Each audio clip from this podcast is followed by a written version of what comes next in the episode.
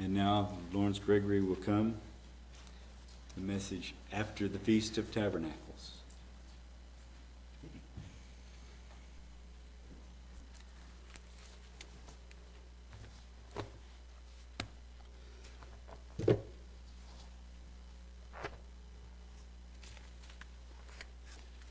Well, good afternoon, everyone.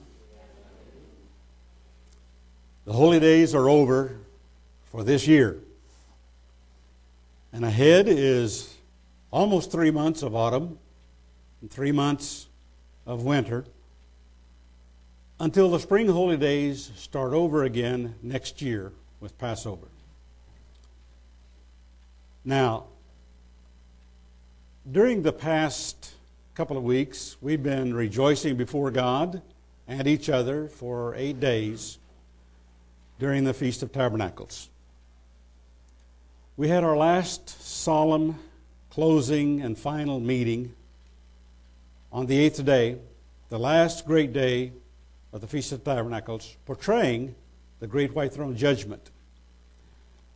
The Great White Throne Judgment finishes the purpose of God in His plan of salvation for man as shown through the full round of the annual holy days, from Passover to the last great day in the fall.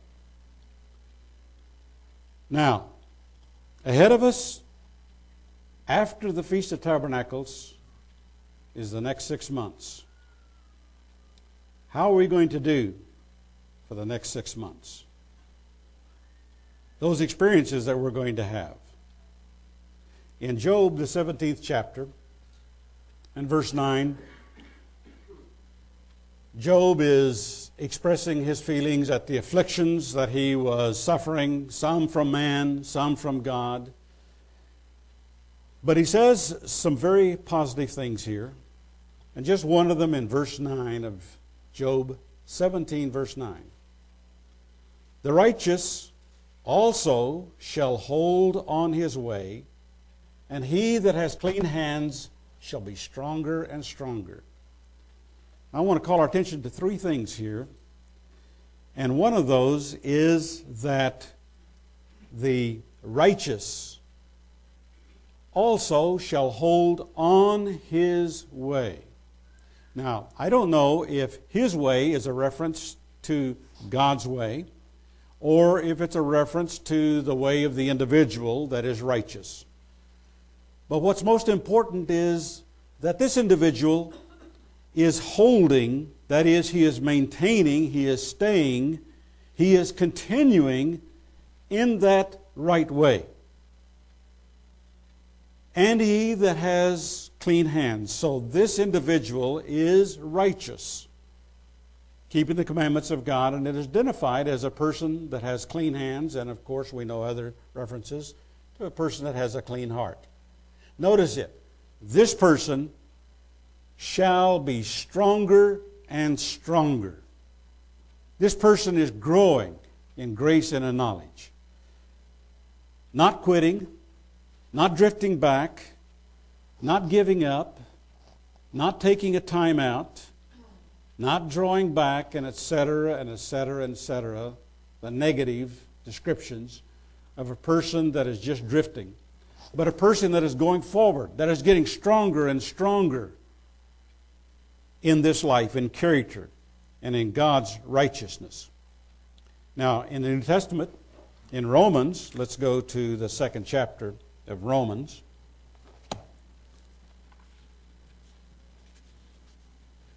Read a long sentence of uh, Paul's here. He sure writes long sentences of a number of verses, and it's hard to break into the sentence, even though there's a couple of things that I want us to focus on here. But Romans, uh, second chapter, 5 through 11. But, continuing on from the previous context, but after thy hardness and impenitent heart treasures up unto thyself wrath against the day of wrath and revelation of the righteous judgment of God. This is where I want to come to. Verse 6 who will render to every man according to his deeds, both good and bad, to them who by patient continuance in well doing, seek for glory and honor and immortality and eternal life. So, this is the positive thing. Those who are patiently and continuing in this way, regardless of the circumstances and the situation, the rewards and the blessings are going to be there for those who are seeking for glory and honor and immortality and eternal life. But, contrary to that and contrasted, and we'll just continue here because it's in the, in the uh, sentence here, but unto them that are contentious and do not obey the truth, but obey unrighteousness, indignation and wrath, tribulation and anguish upon every soul of man that doeth evil, of the Jew first, and also of the Gentiles. But, coming back to the positive, contrasting, but glory, honor, and peace to every man that worketh good, to the Jew first, and also to the Gentile. For there is no respect of persons with God. So, contrasted, and I, my focus not today so much on the negatives and the uh, character faults of an individual, but on the positive things, on the honor and peace and glory and the good works and the good deeds to everyone, and the positive re- rewards of what they're going to receive. And when I say they, I mean us included in with that. Let's go back to uh, Isaiah, the 40th chapter in um, Old Testament, Isaiah 40.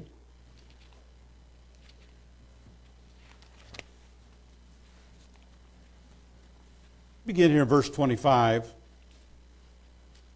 He's repeating some contrary to the idolatrous worship of individuals and the contrary ways of man and the temporary uh, existence of man and the physical things. We'll just pick it up here in verse 25. To whom then will you liken me, or shall I be equal, says the Holy One? Lift up your eyes on high and behold who has created these things that bring out their host by number. He calleth them all by names by the greatness of his might. For that he is strong in power, not one faileth. Thank God the moon hasn't failed. The sun hasn't failed. The universe hasn't failed. Now, I know there's coming and going of, uh, according to God's plan and His upholding and maintenance of some of the stars, but they don't fail before their time. And uh, if you look at the Hebrew and tr- trace out the word that is mustering, that is a call, that is responsibility and duty, everything that God created in the physical, now we're, we're looking at the physical creation here, has a purpose and He sustains and He upholds it until it's in His plan to change or alter it. And we know He has a plan and a purpose to do some altering and changing and cleansing of this uh, physical universe that He's made, to create a new heaven and a new earth. That's, that's part of some of the things maybe we looked at during recently during our Feast of Tabernacles. Why say you, O Jacob, and speak, O Israel, my way is hid from the Lord, and my judgment is passed over from my God? Have you not known? Have you not heard? That the everlasting God, the Lord, the Creator of the ends of the earth, faints not, neither is weary. There is no searching of his understanding. And so, showing a contrast here between the physical things and God Himself, who is superior, who made and created all of those things.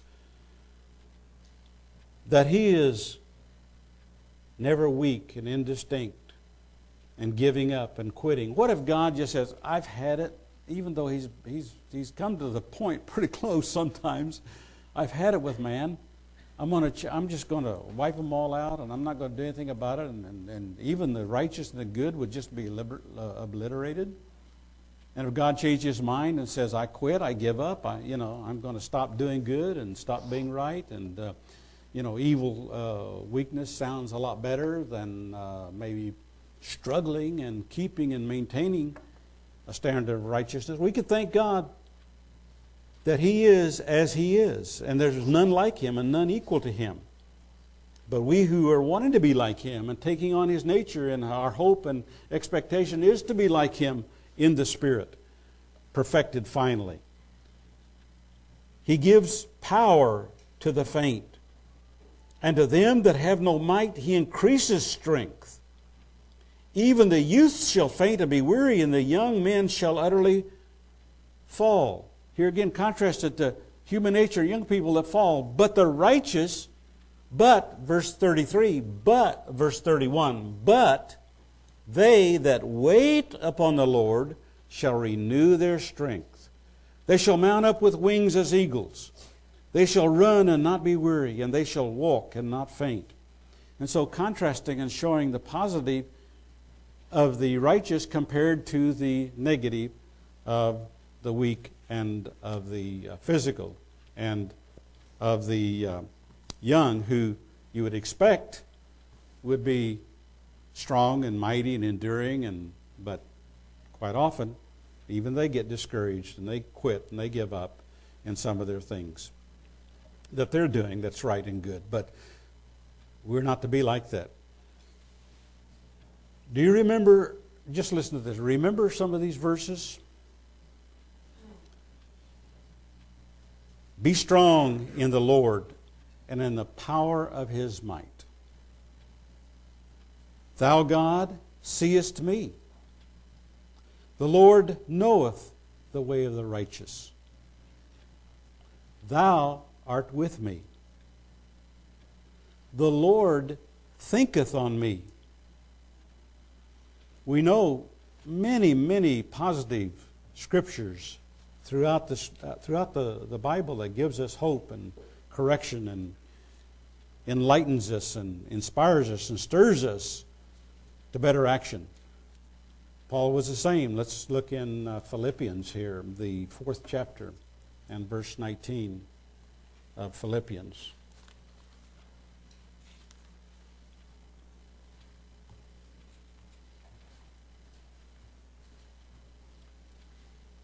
But my God shall supply all your need according to his riches and glory by Christ Jesus.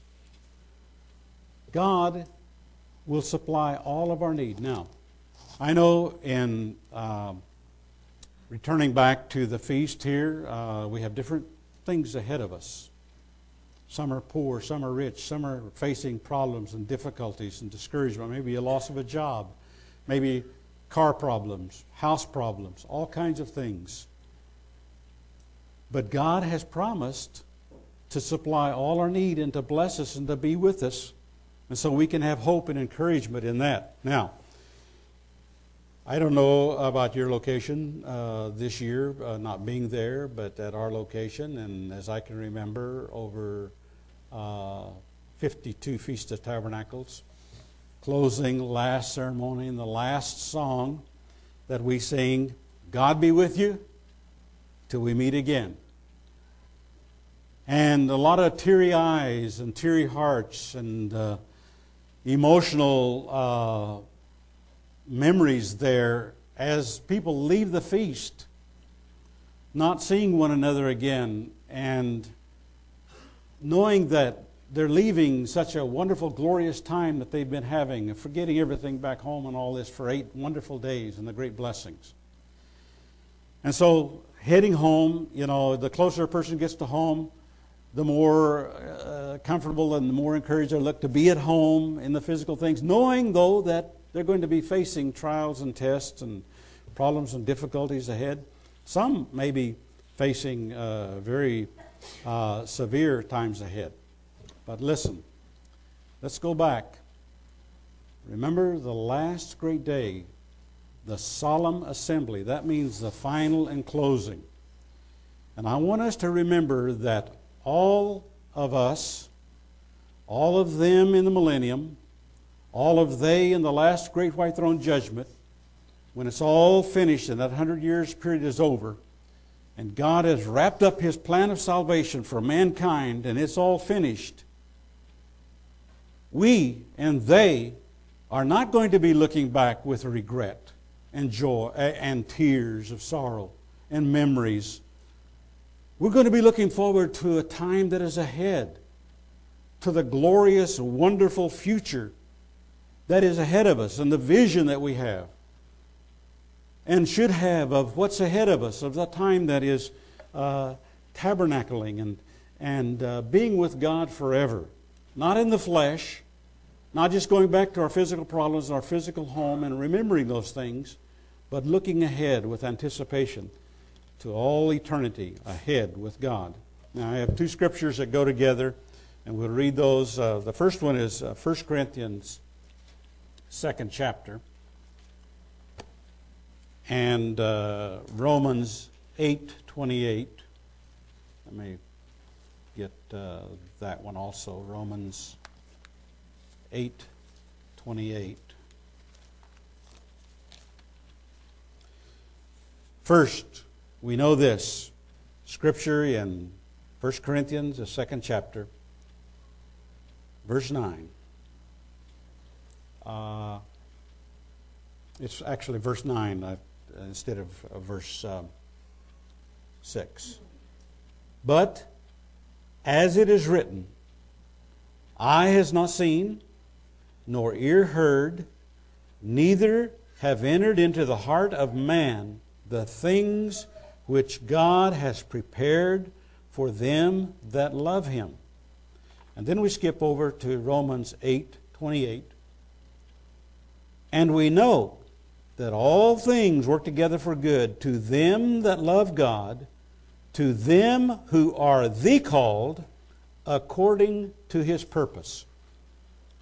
Now, you've heard me say so many times that God has a great purpose, and that purpose is to bring many sons unto glory.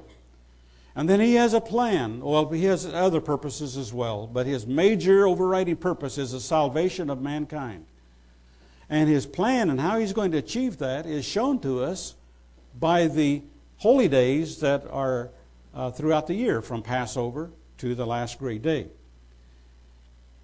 What a wonderful time ahead, brethren. We I don't know. I don't know what's ahead. You don't know. We can't imagine some fantastic work ahead in this universe that He's created. Now, we've gone through a week of 7,000 years, one day for a year, uh, 1,000 years, as Peter says. Now we're into the eighth of the seventh, the connection between the last great day and the Feast of Tabernacles and the similarity.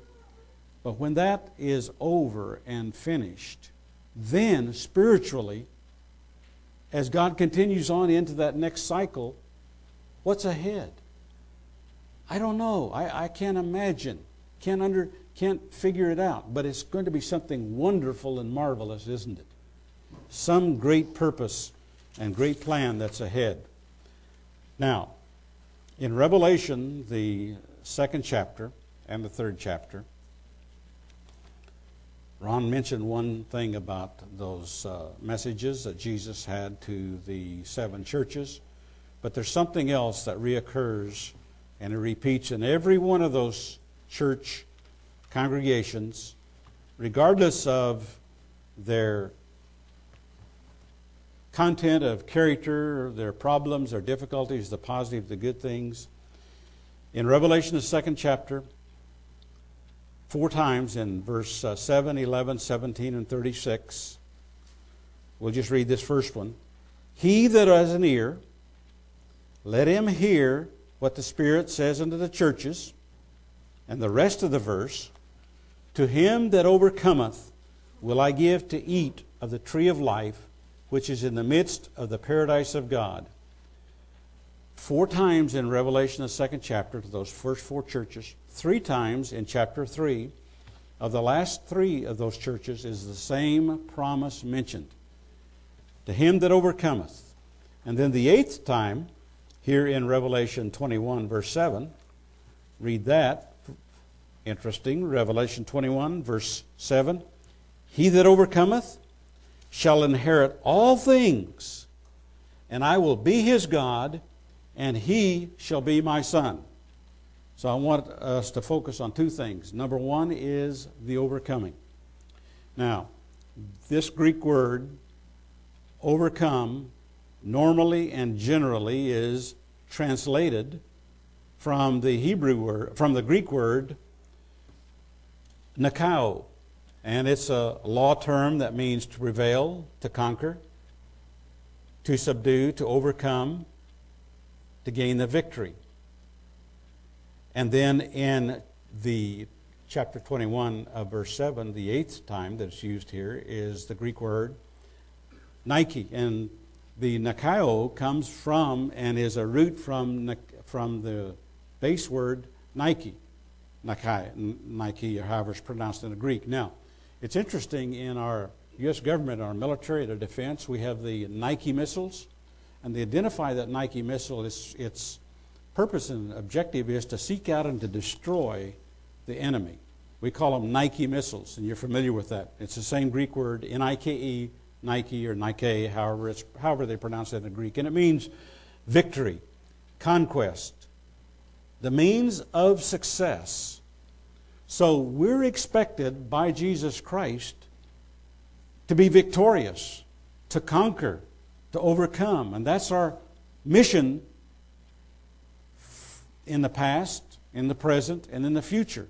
So for the next six months, brethren, we want to be overcomers. We want to be growing. We want to be stronger. We want to be using the dead of winter and the downtime and the, the in the midst of all the things that are facing us, and we don't know what's ahead in our nation, in our congregation, in our life, in the church of God, in the world. There's a lot of things going on, isn't there? And we don't know what's ahead of us. But we know with God's help, we can be an overcomer and we can stay and we can hold and stay fast in this way of righteousness. And if we do that, and if we're an overcomer to the end, we will inherit all things with God. Whatever, and, and you know, the wonderful things of this life and the creation and the things that we can experience and all of the wonderful things in this flesh, it's great and it's good. But this is just a little bit at the beginning. What's ahead of us is, we just can't imagine it. It's something wonderful and glorious, and we want to be there. Because all the rewards and all the promises and the yeas are to the overcomers, to the victorious, to the conquerors, to those who gain the conquest, those who battle and put down the flesh and the world and the devil and all those things that are coming against us. Matthew, the 10th chapter.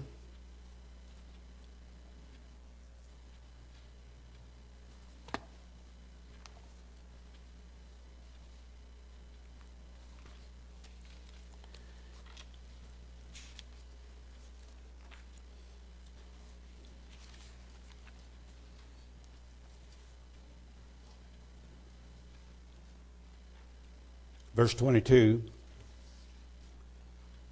This is in his commission to the disciples as he sent them out to preach, called them apostles and sent them out and gave them a charge. But we'll just break into verse 22.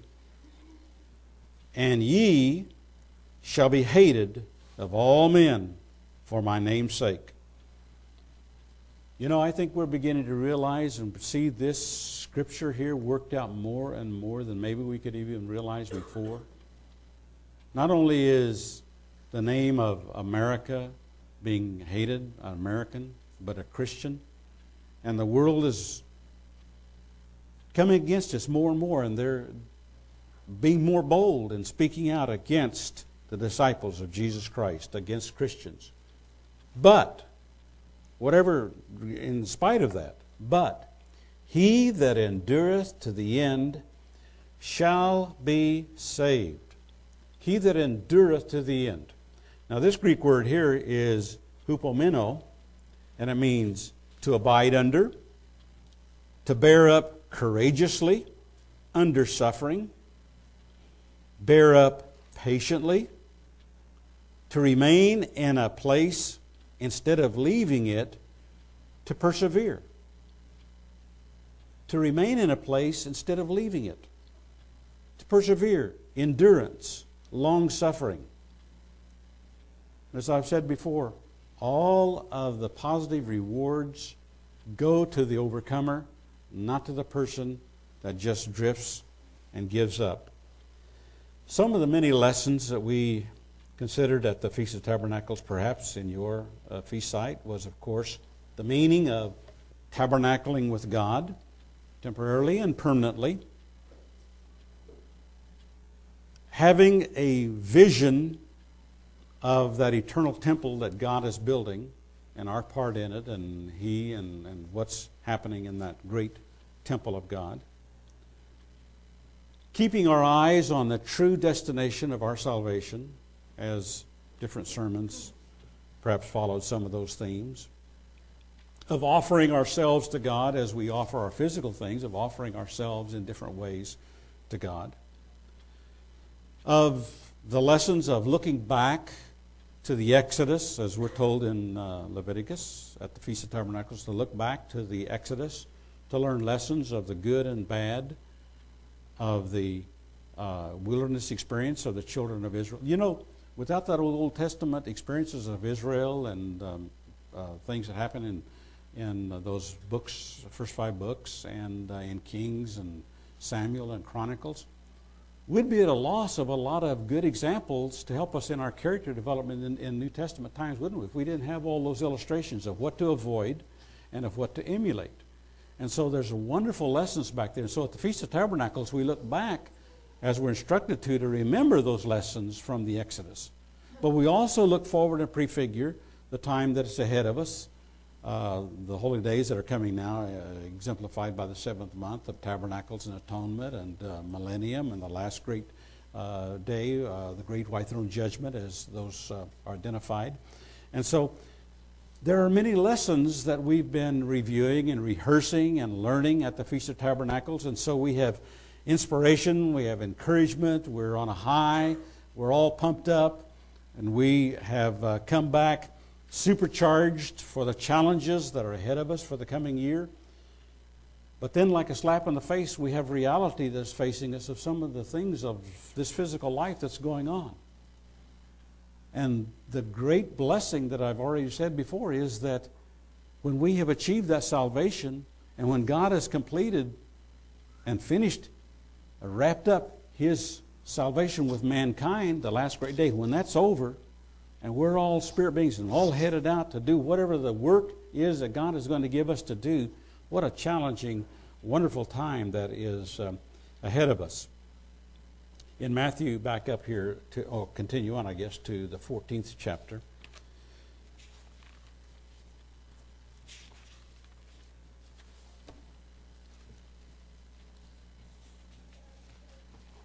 And verse 16. Now, this is about uh, the disciples that followed Jesus. He departed and he went out into uh, uh, the uh, wilderness desert place, and the multitudes followed him. We know there were, besides the disciples, we see a little later here, about 5,000 people that followed him out there.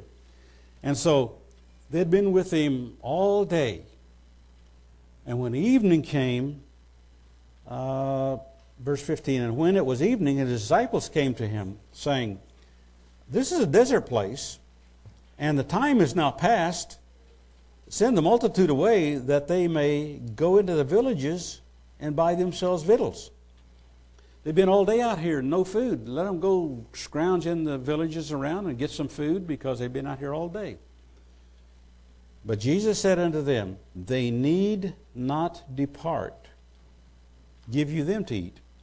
And they say unto him, uh, Well, we've got just five loaves and two fishes. He said, Bring them here to me. And he commanded the multitude to sit down on the grass, and he took the five loaves and the two fishes, and looking up to heaven, he blessed, and he brake, and he gave the loaves to his disciples, and the disciples to the multitude. And they did all eat and were filled. And they took up of the fragments that remained twelve baskets full. And they that had eaten were about 5,000 men, besides women and children. Eight or 10,000 people there, or more. And he fed them off of just those little bitty fishes and loaves of bread. Now, here's what I wanted to share with us. Just two things here is Number one, Jesus said, they need not depart. You know, a lot of folks think they got to get away from Jesus. They got to get away from the church. I, have got to work on the Sabbath. I've, I've got to do this. I, I can't do that anymore. I'm tired of keeping those commandments. I've heard, I've had ministers tell me, I'm so glad, a minister who's not with us any longer, but a minister told me one time, I'm so glad to get out from under those Ten Commandments and that law of God. And we know, as we have been in this way for many years, the temptations and challenges that come against us to cause us to turn away, to turn aside.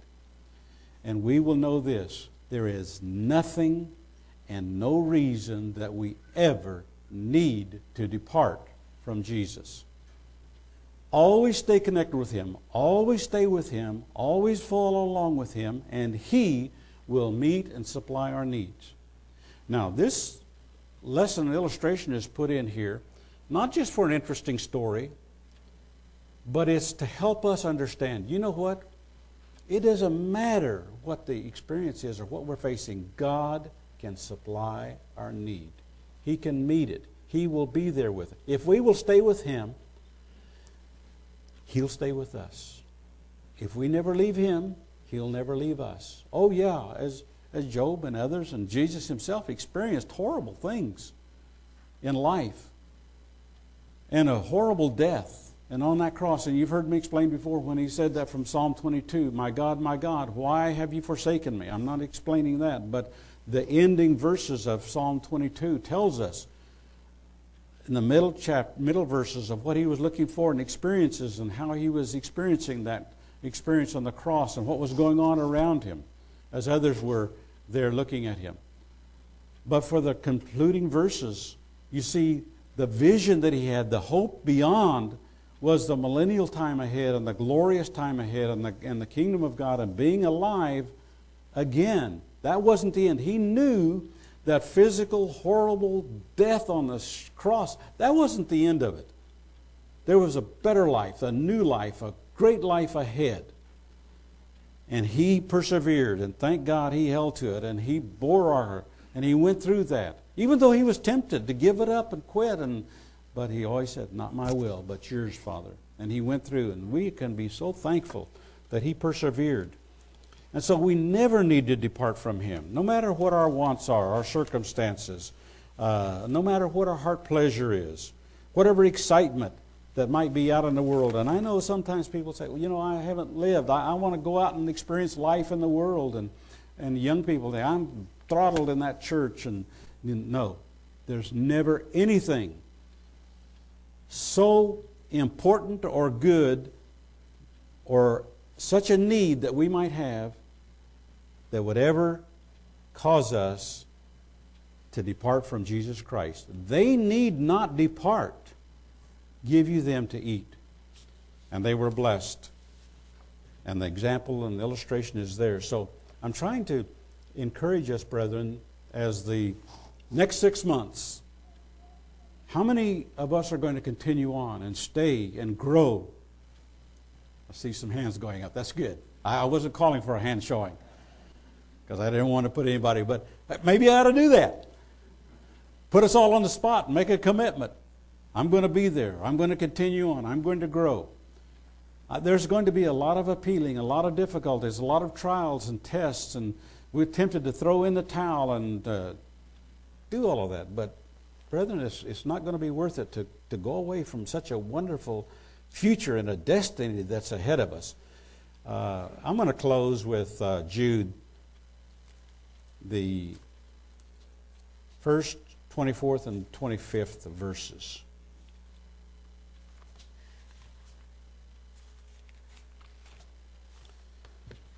Jude a servant of Jesus Christ, a humble man because he was actually the brother of Jesus, and brother of James because he mentions he was a brother of James, uh, one of the brothers of Jesus. Jesus had four brothers. James was one of them, and Jude was one of them. Uh, to them that are sanctified by God the Father and preserved in Christ Jesus, Jesus Christ, and called. So, called we're so fortunate and blessed in this life that God has looked down and called us. And I know one of our brothers in uh, Canada in the church, we, we had a lot of fun with him because he said, I don't know why God called me. And we agreed with it. We don't know why God called him either. so we kind of threw that back at him during the feast. We don't know why God called you, but he did. It's limited and it's special and select and a few. One of these days, the invitation is thrown open. Whosoever will may come. And when we're there and we're saying, manifesting ourselves to help them, this is the way, walk in it. Let me show you, let me tell you, and family and friends and united. You know, there's coming a time when there's not going to be any more reunion because everybody that is saved will be saved, and everybody that is unsaved will be gone and dead and not exist. And billions, perhaps, billions. What, what, what, what is God's plan? What's He going to do with a billion people, billions of people? I don't know. And if you know, tell me. Maybe I'll get excited about it. What a wonderful time that's ahead of us and them and they and all of us when it's all over and finished.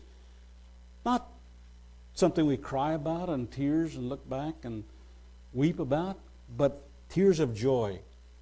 Now in Jude, his final closing doxology. Now unto him that is able to keep you from falling and to present you faultless before the presence of His glory with exceeding joy. Every one of us here could probably say, I don't know why God called me in my human failings. Yeah, I want to be good and I want to be righteous and, and I'm struggling and overcoming and I'm trying to look like God and be in His image of character and it's taking a lot of time and and maybe I'll make it one day, but just think when He, with joy, is going to present us to the Father this is, this is my son, this is my daughter, this is my sister, this is my brother. They made it, and thank God that Jesus will do that for us. To the only wise God, our Savior, be glory and majesty, dominion and power both now and ever. Amen. Amen. Now, in closing, a couple of comments here. Brethren, I speak to myself, I speak to every one of us here. Let's guard ourselves against a letdown. Let's keep the good memory of the 2012 Feast of Tabernacles experience alive to fortify us with God's help for the months ahead. After the Feast of Tabernacles is over, we have six months till the spring, until the Passover, and those days start again. And we continue on growing stronger and stronger and mightier and closer to that wonderful, glorious time when we're going to be tabernacling with God forever.